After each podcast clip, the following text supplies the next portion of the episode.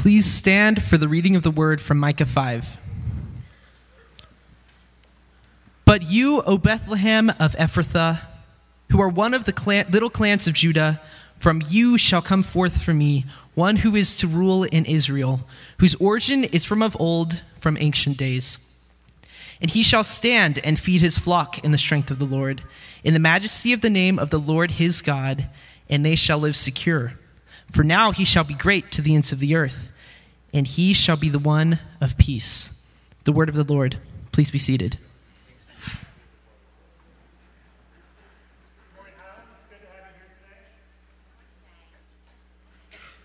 It's good to have you here today, whether you're uh, here uh, in our audience or if you're online joining us. Uh, particularly to our college students who are, are, in the throes of it right now. Uh, the end is near in a good way, and uh, and you're going to make it through. It's, we're glad you were here this morning. Uh, you mean a lot to us.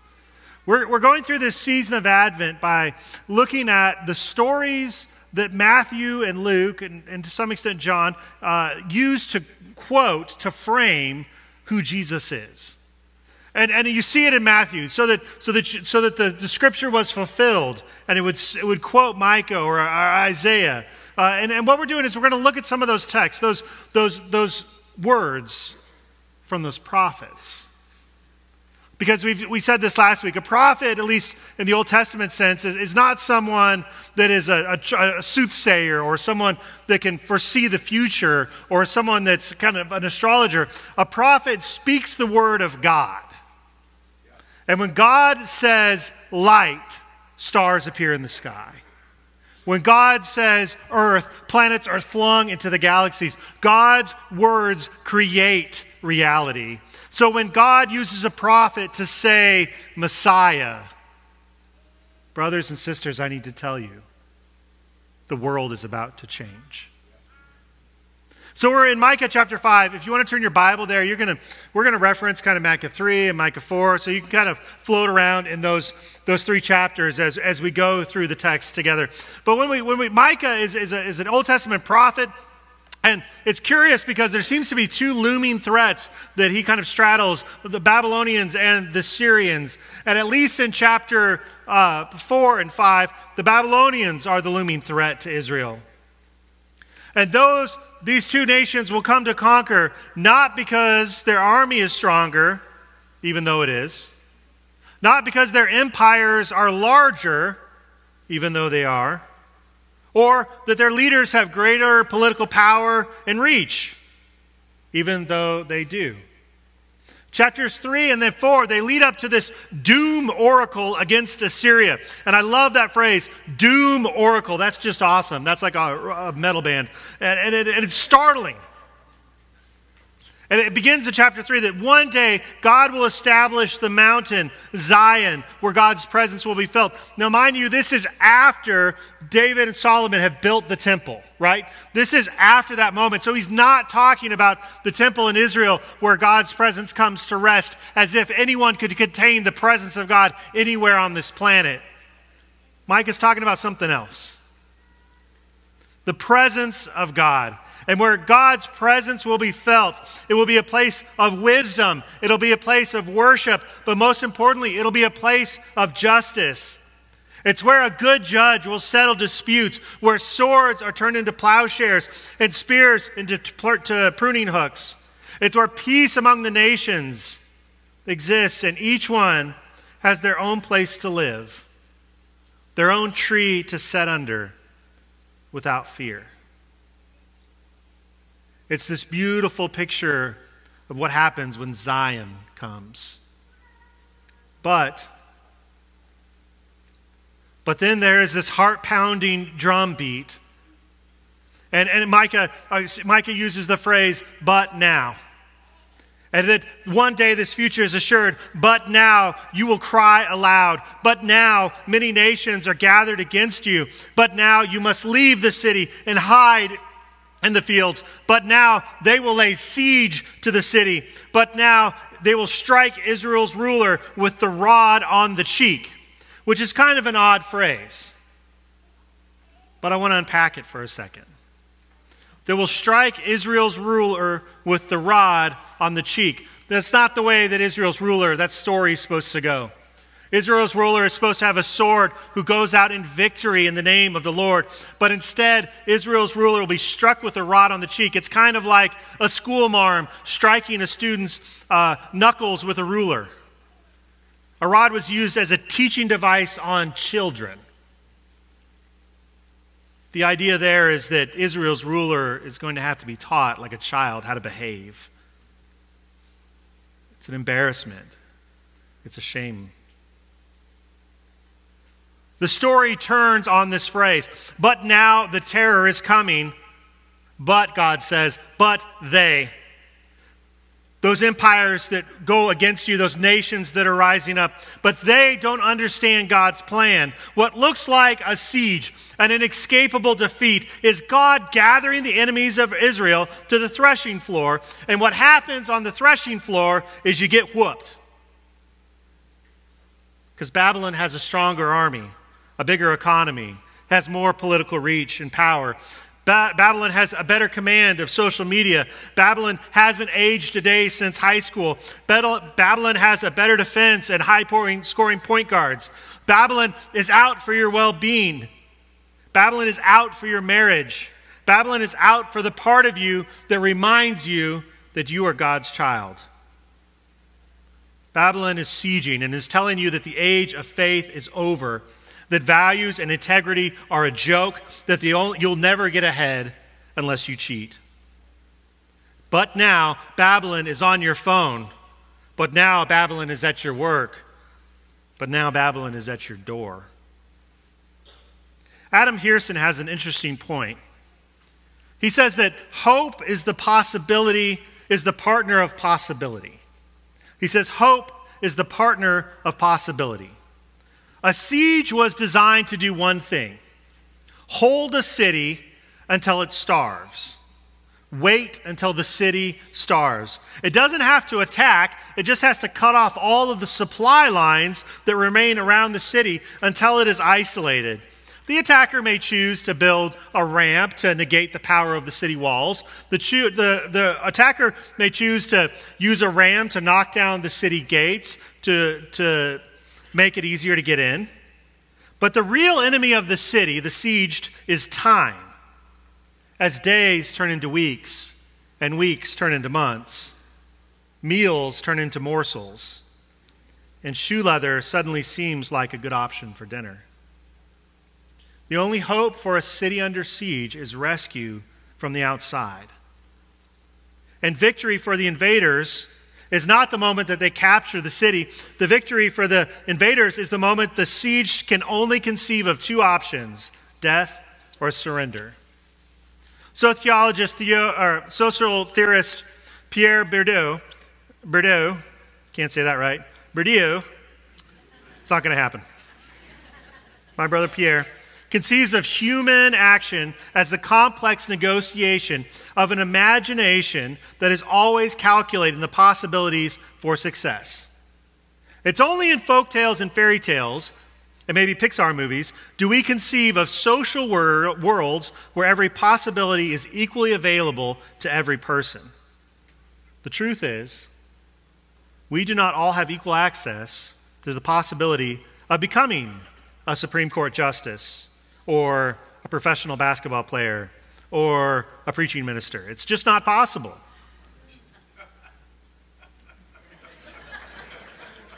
You're with me, Lauren. All right.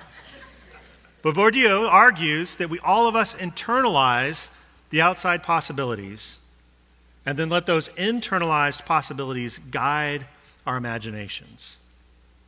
Every action is thus preceded by an unexamined social uh, subconscious calculation that asks Is that possible for someone like me? Possibility is therefore also a question of power. What power do I have to achieve my interests, and is it enough? When the outside world lays siege and repeatedly only tells you how you are, it removes the part of you that is probably closest to the image of God, that part of you that buries that, your ability to create things out of nothing, to speak words that create new realities in your life and in the lives of others. and leaves you with binary questions of either or, this or that. And the outside enemy doesn't win when they've conquered you. The outside enemy wins when you believe you only have two options left. Brothers and sisters, hope is easy to wound, but it is hard to kill. As Micah makes it clear, the prophetic imagination has so much more to offer than two options, and the end is never the end until God says it's the end. And so Micah responds with the now they, with a but they. They don't understand God's plan. What looks like a siege, an inescapable defeat, is God gathering the enemies of Israel to the threshing floor, because what happens at a threshing floor is you get whooped. But then the story turns on another phrase. Not only but they, but, but you. Micah chapter 5. But you, Bethlehem, Ephrathah, though you are small among the clans of Judah, out of you will come for me one who will be ruler of Israel, whose origins are from old, from ancient times. He will stand and shepherd his flock in the strength of the Lord, in the majesty of the name of the Lord his God.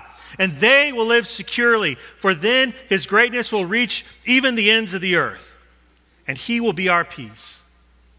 And that's where our reading stops for today. But Micah continues on and says, When the Assyrians invade our land and march through our fortresses.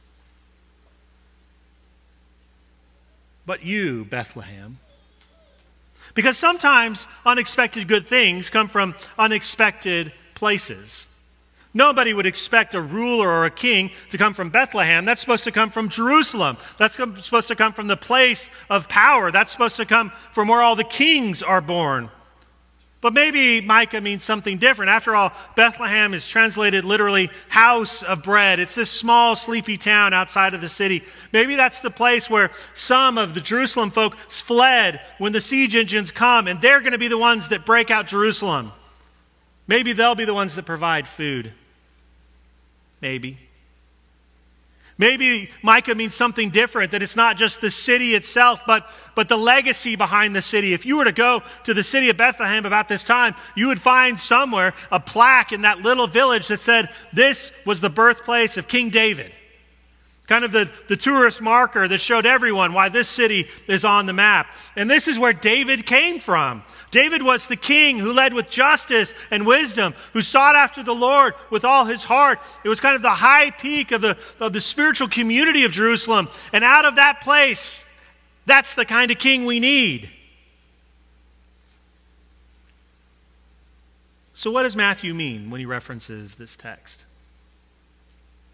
When Matthew talks about this text, he puts it where we were last week in the context of, of Herod and, and the Magi.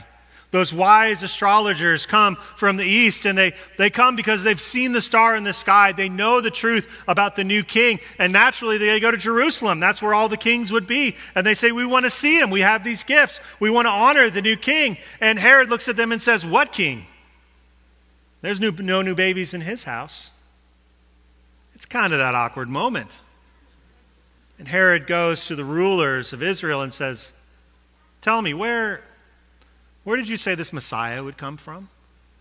Of course they knew. Everybody knew. Micah chapter 5 tells us it's new. In John chapter 7, uh, people wrestle with this very same question because they see Jesus as an adult doing signs and wonders, powerful miracles, and they say to themselves, This must be Messiah, but it can't be because Messiah is supposed to come from Jerusalem, or excuse me, Bethlehem, but this guy's from Nazareth. So those wise men of Israel tell Herod, Bethlehem. That's where it comes from. I love the end of that verse that we skip over during Advent. And he will be our peace. When? He will be our peace when the Assyrians invade our land and march through our fortresses.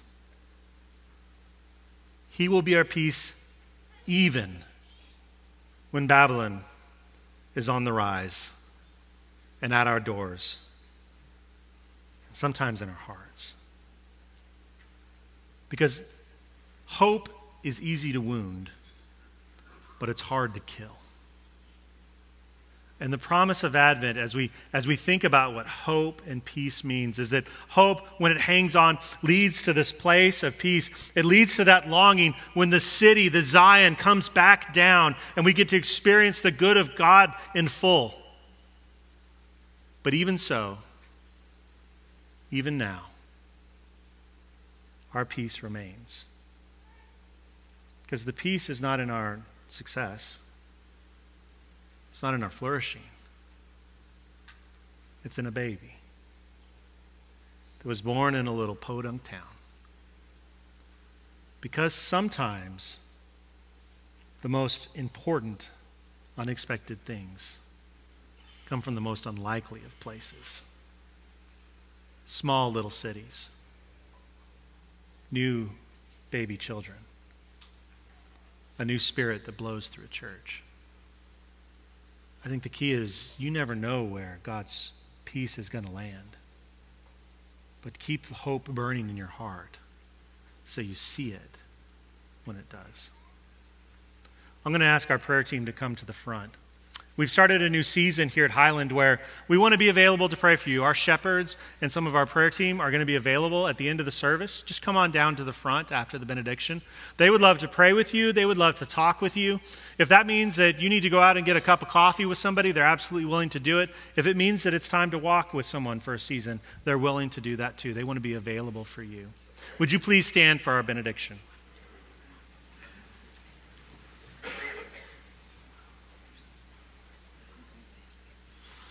In a world that seems like it's full of darkness, you, brothers and sisters, know the truth that light is dawning and has dawned, and we look forward to the next morning when Christ returns.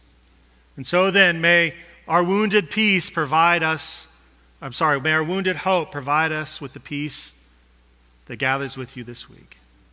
May you be filled with God's Spirit. May you go with Him.